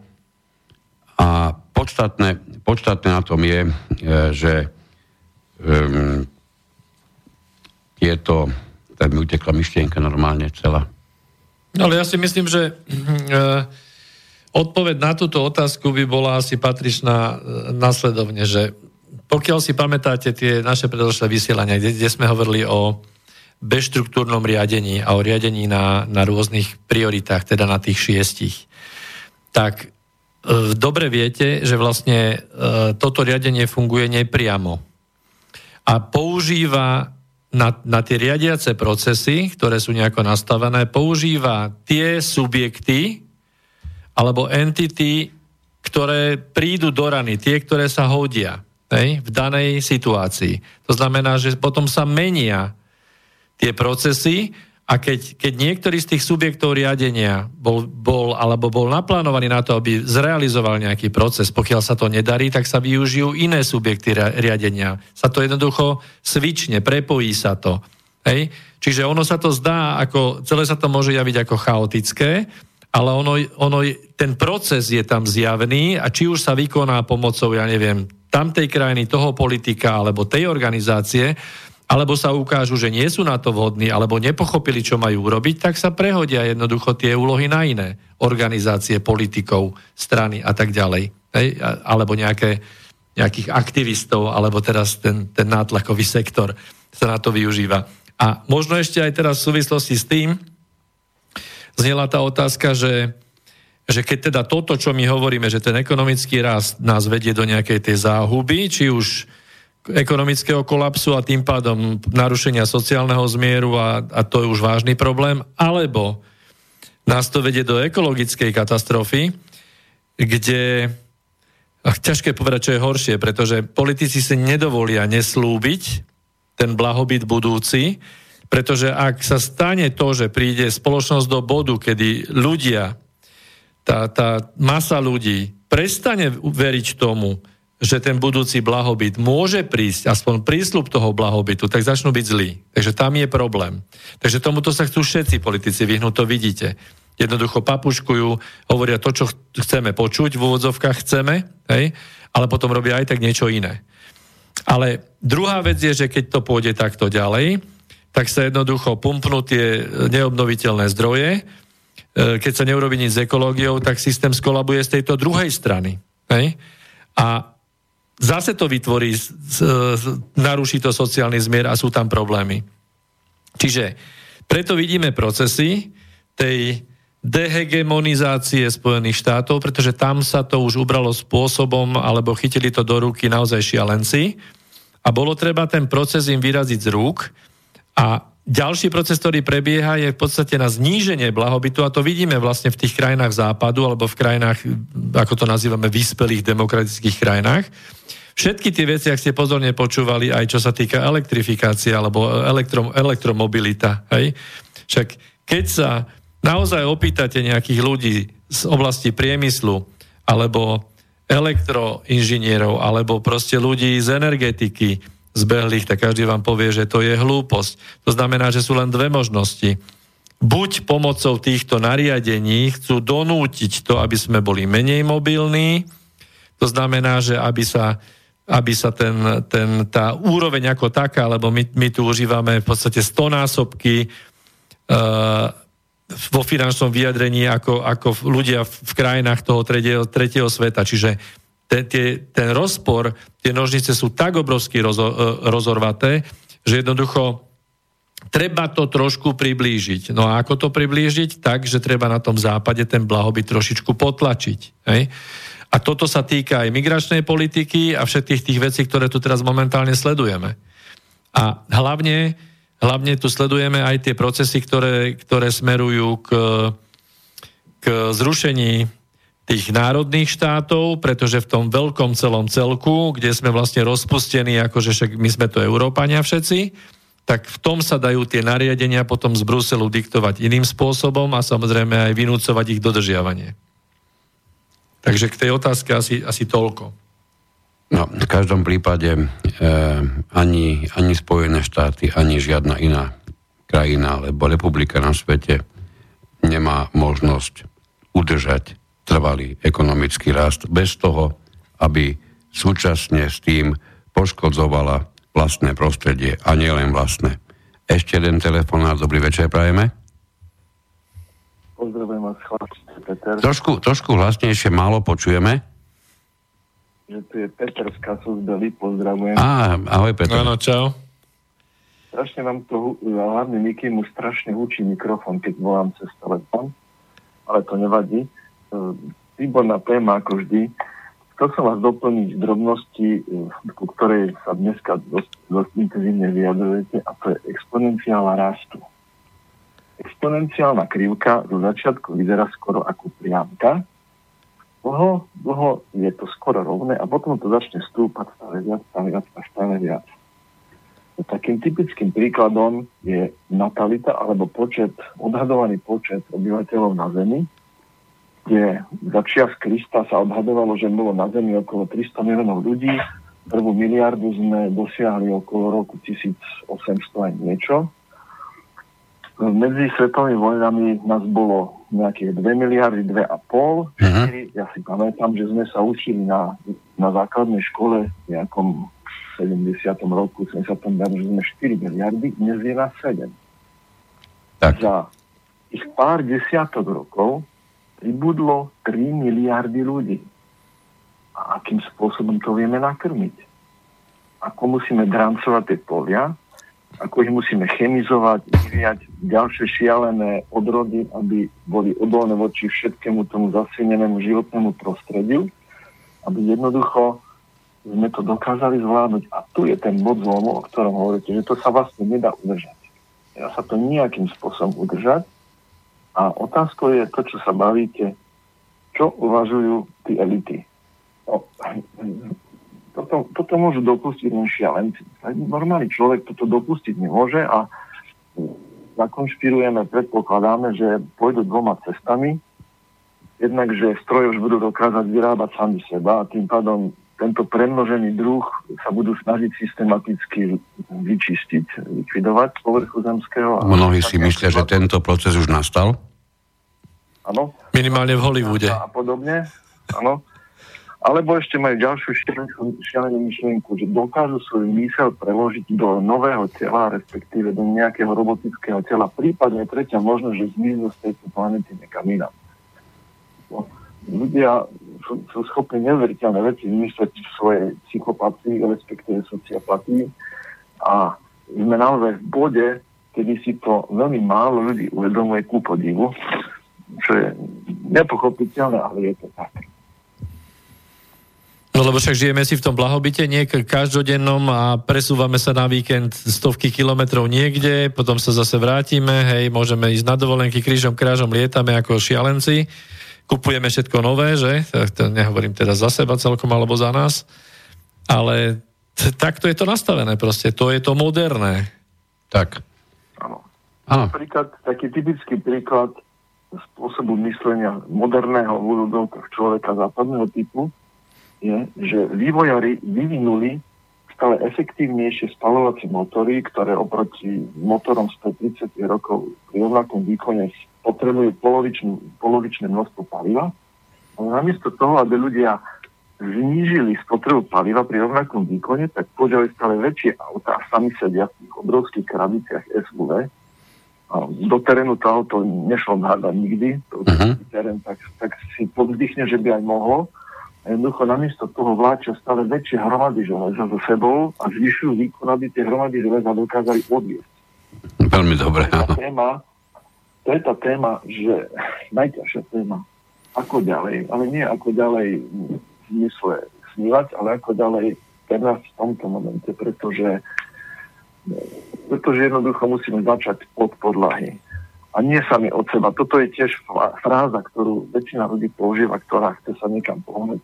Môžete začať sami od seba a spokojne zomrieť, že ste lepšie parkovali, že ste v záchode neučorali mísu, že ste si kúpili menej veci. Ale a všetko... veľký, veľkú dilemu sveta vyriešite, keď budete separovať odpad. Áno. To je tiež jedna z ilúzií. Nikto nehovorí, že to nie je užitočné, ale nevyrieši to prakticky nič dôležité. No boli, boli správy OSN, čo si spomínam, ktoré hovorili o tom, neviem, myslím, to bola nejaká brazilská predstaviteľka kedysi, že problémom ekológie je to, že že tých 90% e, chudobných ľudí, úplne najchudobnejších v krajinách tretieho sveta, že tí sú najväčší znečisťovateľia. A to prešlo, viem, že prešlo 10-15 rokov. Bol, toto bola Indira Gandiova. Á, áno, prepač, toto áno, Indira, áno, Indira Gandiova. Tak. A potom došlo k presmerovaniu a zorientovaniu sa, že v podstate 10% populácie pl- planéty, tých horných 10% vyprodukuje 90% odpadu. Hej, že tí, ktorí sú, pravidlo neplatí. Áno, tí, ktorí sú v tej chudobe, tí, tí de facto nemajú ani na to, aby produkovali odpad, obrazne povedané. Áno, tu je toto, čo si hovoril, tá šokujúca informácia, neviem, ako, ako mohla byť tak dlho prijímaná, no pretože vyhovovala, tak už len to, e, my, sme, my to konšpirujeme, takže už mi toto e, pripomína, že ona to musela motivovaná niekým takto vyhlásiť, pretože to ne, nemôže byť normálne, aby najchudobnejšie krajiny sveta vôbec niečo mohli ako odpad produkovať, že? Peter, pokračuj, prepáč, prerušili sme ťa. Ešte, ešte, ešte jednu šialenú konšpiráciu si, si skúste predstaviť, že títo blázni, to sociopati, majú teóriu, že keby polovičku svojho majetku, tých, to, tých pár percent, ktorá, ktorá v podstate kontrole, alebo má 50% majetku sveta, možno ešte viac, keby ubrali a nechali si iba napríklad desatinu a všetko ostatné rozdelili ostatným obyvateľom, tak v skutočnosti všetci by začali cestovať a žiť a zasvinili by vlastne tú planetu oveľa viac, ako ju dokážu tých pár veľmi bohatých ľudí zasviť, lebo oni toho nestihnú toľko zožrať, prelietať a tak ďalej. Takže si predstaviť aj takú teóriu.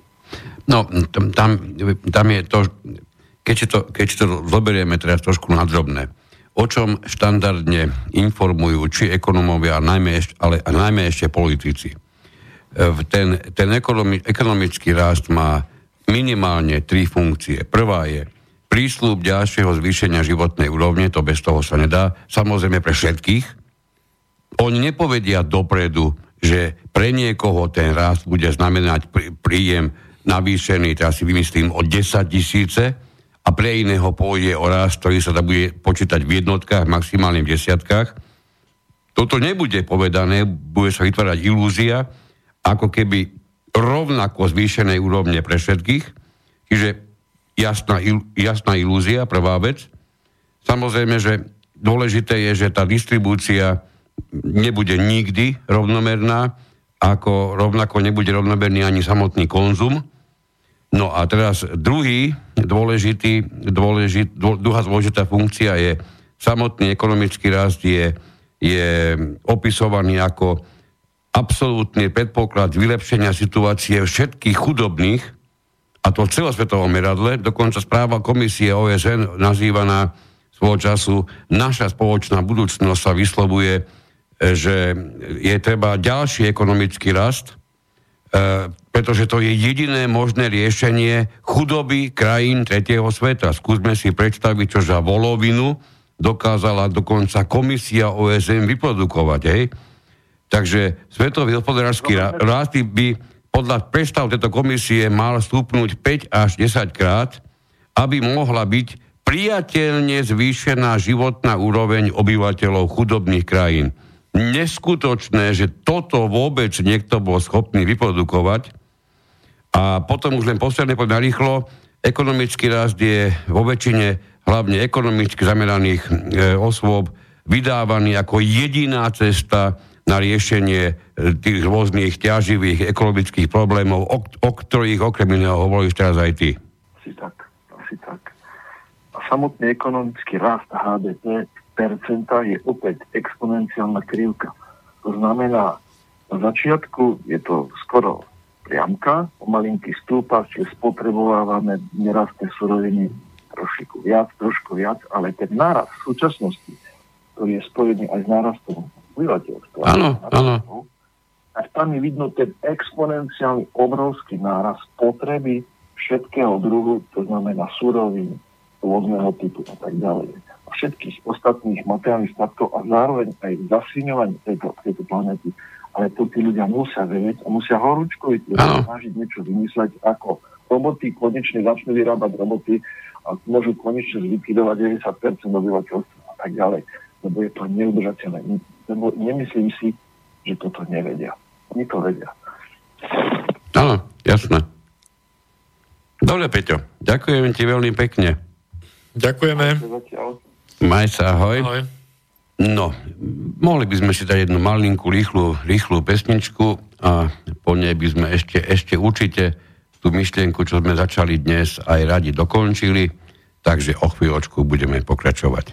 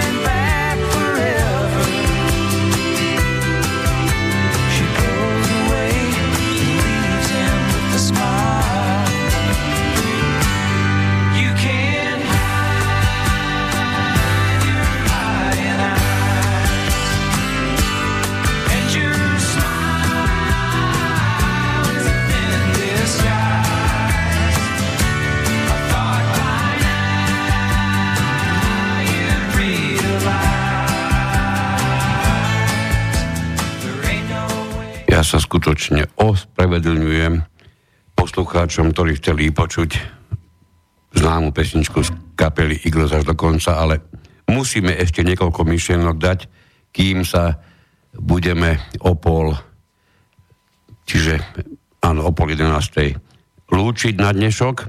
To je signál aj do Bystrickej réžie, že budeme sa snažiť využiť čas do pol 11. Tak, um, na, na trhovom systéme, tak ako sme si to rozobrali, tak ako sme o tom hovorili, je, je dôležité to, že, že on musí neustále expandovať, inak sa zrúti. To sme, sme povedali. Keďže, keďže vieme, že máme tu hospodárstvo, ktoré sa dá nazvať finančné, tak tá expanzia znamená, že je potrebné kontrolovať viac peňazí, mať k dispozícii viac peňazí. Ak tie financie chýbajú, nedajú sa investovať, či už hovoríme o nejakých novinkách vo výrobe, alebo nejakom rozšírení pôsobenia, možno expanzii na iné trhy a podobne, nedá sa. Potom ich musíme, musíme ich kvantitatívne tak. vyrábať. Uvážiť. Takže, a keď nebudeme investovať my, prepadneme sa v tom pomyselnom rebríčku zaujímavosti o nás samých, keď sa bavíme o nás, akoby o firme, pretože iní určite e, budú investovať. A budeme my s našou firmou na tom zle, pretože my sme neinvestovali. To sú e, starosti a problémy prakticky e, na dennej báze, ktorými, ktorými mm, podnikateľské subjekty prakticky dennodenne prechádzajú. S financiami obvykle paradoxne nie je žiadny problém, ak teda nehovoríme o tých financiách, ktoré, ktoré chýbajú v zdravotníctve, školstve a podobne, kde sa mnohokrát poukazuje na to, aké sú nenechavé ruky rôznych politikov a rôznych iných, ktorých majú, ktorí k tým majú prístup a pritom sa úplne vynecháva iný dôležitejší, ďaleko podstatnejší faktor, že tie peniaze tam ani zďaleka nie sú v takom objeme, ako by tam byť mali, pretože sa robia všetky opatrenia k tomu, aby najmajetnejšie skupiny alebo neplatili vôbec, alebo už keď niečo majú platiť, tak určite by mali platiť minimum. To sú predstavy. Čiže ak chýbajú peniaze v školstve, zdravotníctve a rôznych iných oblastiach, tak nie len preto, ako sa nám mnohokrát chcú do predstav pred, dostať naše, alebo tieto, tieto nie celkom najpravdivejšie skutočnosti, nie len preto, že sú kradnuté alebo používané nehospodárne, ale aj preto, že na to prerozdelenie nikdy v živote nedošlo, nakoľko zostali v pomyselných vačkoch tých najmajetnejších. No, e, čo by sa stalo, keby si firmy nepožičiavali peniaze tak ľahkým spôsobom, ako si požičiavajú dnes. Už sme sa o tom bavili. E, nemali, by, nemali by svoje prirastky, ak by nemali svoje prirastky, musím sa pýtať nahlas, čo by mohli platiť úroky z minulých požičiek. Čiže toto všetko je jedno koleso, ktoré, kde ako veverička behajú všetci a nás nevynímajúc. A tieto ale finančné kolečka, tie si rozoberieme v ďalších reláciách. Áno, áno, toto, toto nechceme dnes rozoberať, lebo to je naozaj ďalšia obrovská kapitola.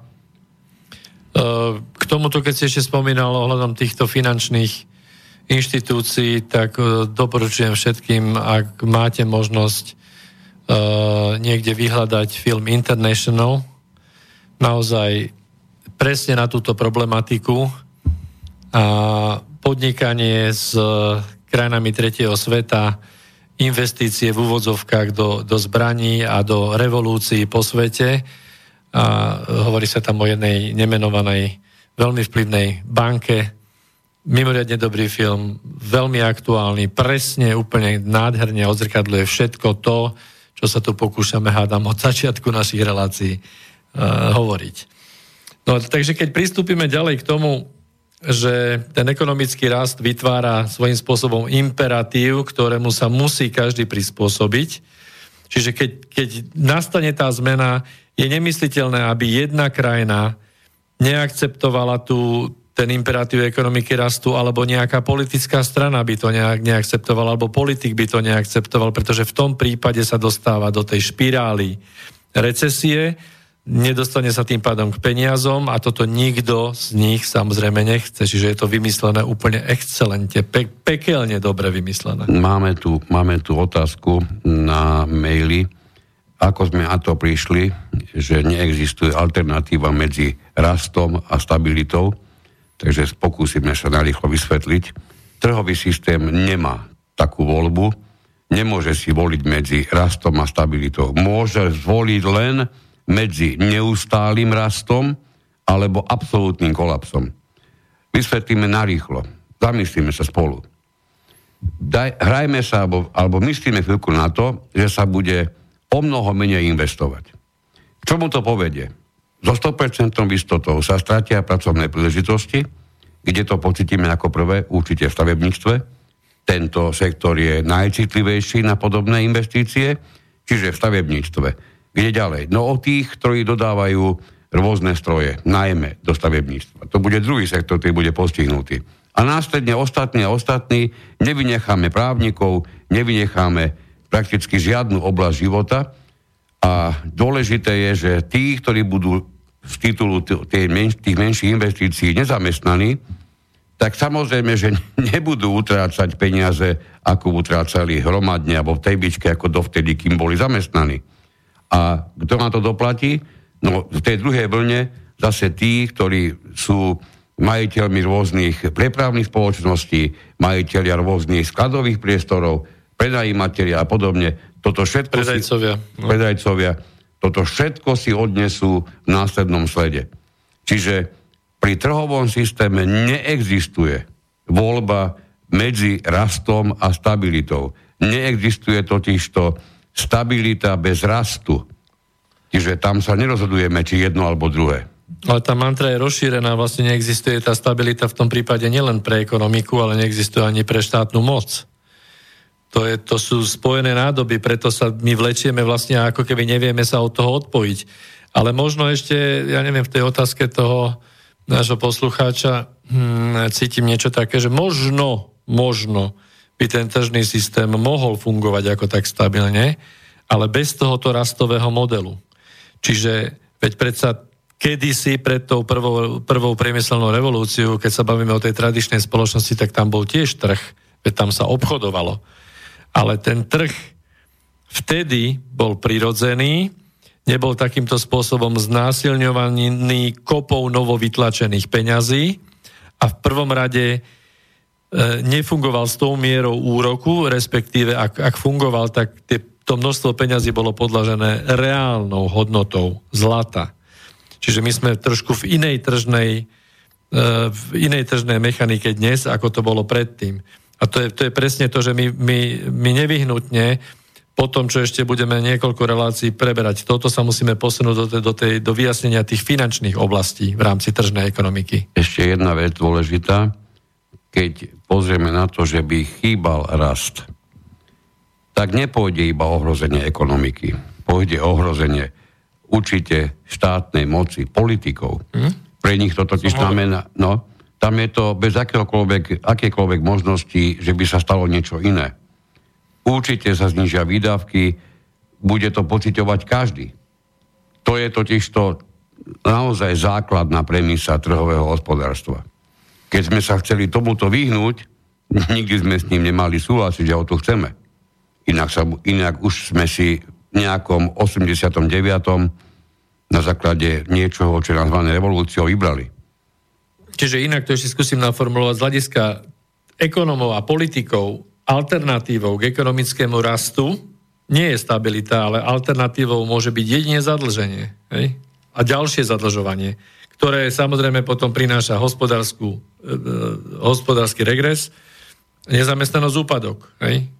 Tým a sociálne sebou, napätie. Presne tak, priniesie určite sociálne napätie. Čiže ako náhle budeme, budeme znižovať investície do udržateľného rastu ekonomiky, keď to začneme znižovať, musíme začať do iného sektoru vážnym spôsobom nalievať peniaze a to bude policia, rôzne, rôzne iné e, zložky porovnateľné s políciou. Pretože nepokoje budú, budú abnormálne. Tak.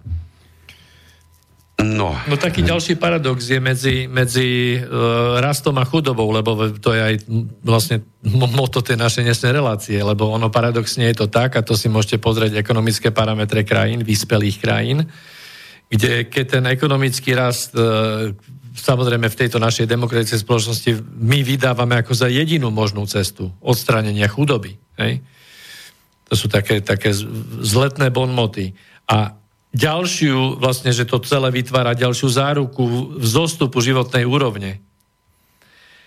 Tak keď sa pozriete na, naozaj na reálne výsledky, tak v tých krajinách, treba ako v Spojených štátoch, uh, napriek tomu rastu, ktorý tam bol vytváraný a nárast hrubého, hrubého domáceho produktu, tak počet ľudí, ktorí upadali počas toho obdobia do chudoby, alebo v podstate nenasledovali ten príjmový rast ako tie vyššie vrstvy, tak množstvo týchto ľudí sa zväčšovalo. Nej? V Spojených štátoch vlastne počet chudobných niekde niekoľko desiatok miliónov ľudí dnes. Dnes je nejakých 50 alebo koľko miliónov, pokiaľ mám informácie. No a tie e, mnohé z nich, týchto tebou spomenutých miliónov, sa stali chudobnými práve v čase toho expanzného rozvoja Presne tak. Ek- ekonomiky Spojených štátov, kde, ktorá v tom čase rátala takmer 3% ročného rastu. Čiže sa pýtam, je to, je to súčasťou tejto, tejto politiky alebo tejto ekonomiky, no tak, alebo je to bočný produkt? Je to odpozorované, je to niečo, čo sa vyskytuje pravidelne v, bez rozdielu o akú krajinu alebo akú republiku ide. Čiže môžeme voľne povedať, že ako náhle e, sa zaznamená ekonomický rast, tak zároveň s ním stúpa počet osôb, ktorí sú na hranici alebo pod hranicou chudoby. To je proste čosi, čo je neoddeliteľne od seba, od seba e, to je proste neoddeliteľné. To isté, a má, no, máme tu to... otázku, ktorá sa vracia do, do našich starších čias, uh-huh. e, ako to bolo, teda, ako to vidíme, čo všetko bolo u nás, tak pred nami vysiel e, pán Zajac Vánka, ten má v tom ďaleko väčší prehľad a nerad by som i, i liezol do jeho kapusty, ale v rýchlosti môžem povedať aspoň toľko, že pokiaľ ide o tzv. reálny socializmus, tak tam boli neustále zaznamenávané prirastky, to si určite spomeniete. Rastový model bol. Absolútny a to všetko prišlo až do totálneho zrútenia ekonomického modelu. Ej, to už nemohlo inak existovať. Tiež sa to vlastne ako keby prečerpalo a išlo to do kolapsu. Hej. A čo ešte, ešte pri tomto dôležité spomenúť, e, ten samotný pojem hrubý národný produkt, e, on nemá možnosť vypovedať žiadnu. On nemôže vypovedať o tom, ako vyzerá skutočná úroveň života v tej ktorej krajine. Nemá nič. Ten, toto, toto číslo, obyčajné HDP, totiž to vôbec nehovorí o tom, e, čo sa hýbe mimo e, predávaných a kupovaných, kupovaných vecí. Pretože keď to naozaj nebudeme rozširovať do mimoriadne kvetnatých ekonomických poučiek, tak HDP kľudne môžem povedať ako, ako zjednodušene, že ide o určitý objem predávania kupovaných vecí. Tu je úplne nepodstatné, že sú celé sektory hospodárstve, ktoré nemajú čo vyrobiť. Ale napriek tomu sú tu a pracujú rôzne služby, rôzne, rôzne ja neviem, e, práce, ktoré sa robia bez akékoľvek odmeny, napriek tomu, že hodnoty sú vytvárané. E, takže e, a, a samozrejme v neposlednom rade hrubý domáci produkt už nehovorí vôbec nič o kvalite života. To len, sme, to len sa zvolilo, sa zvolilo, niekto múdry s tým svoj času prišiel, aby to zvolil. A dnes je nám to podsúvané presne, ako sme v minulých reláciách kritizovali pojem percento nezamestnaných v tejto krajine, to sa stala úplná politická mantra. A pritom percento nezamestnaných je mimoriadne úzko spojené s percentom zamestnaných a až vtedy sa budeme baviť o čísle, ktoré má svoj zmysel, keď popri nezamestnaných budeme hovoriť o percente zamestnaných.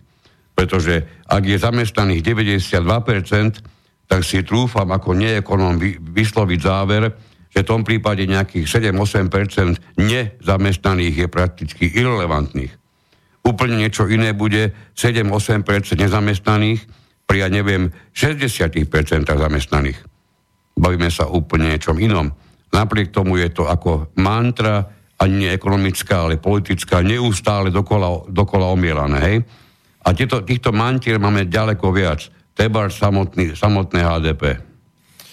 No, ale tu sa mi chce povedať, že, jak si spomenul tu nez, že množstvo nezamestnaných, tak e, keby sme sa bavili opačne, že koľko je zamestnaných, a možno by sme boli veľmi prekvapení, pretože sú v týchto tržných ekonomikách metódy na to, ako vyradiť ľudí z evidencie nezamestnaných. Máme nezamestnaných, ja neviem, poviem to 10%, a my môžeme, možno máme ďalších 20%, ktorí tiež nie sú zamestnaní, ale z rôznych dôvodov sú dobrovoľne nezamestnaní, alebo sú vylúčení, alebo sú nevydomaní. A dokonca v moderných tržných ekonomikách, ako sú Spojené štáty, uh, je, to vyzerá byť, že štátu je výhodnejšie zriadiť väznice a množstvo z týchto ľudí akože nezraditeľných do spoločnosti už, hej, pozatvárať, lebo to je najlasnejšie riešenie. Netreba platiť dávky, oni tam ešte aj pracujú, dostanú nájsť a to je všetko. Čiže ani sociálny systém to nezaťažuje. Čiže už sa hľadajú cesty, ako, ako naozaj tie výdavky totálne znížiť.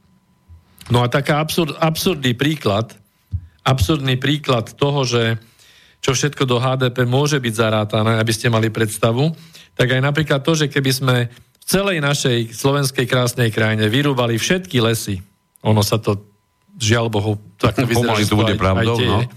Normálne, že nejaká krajina naraz vyrúbe všetky stromy a predá ich.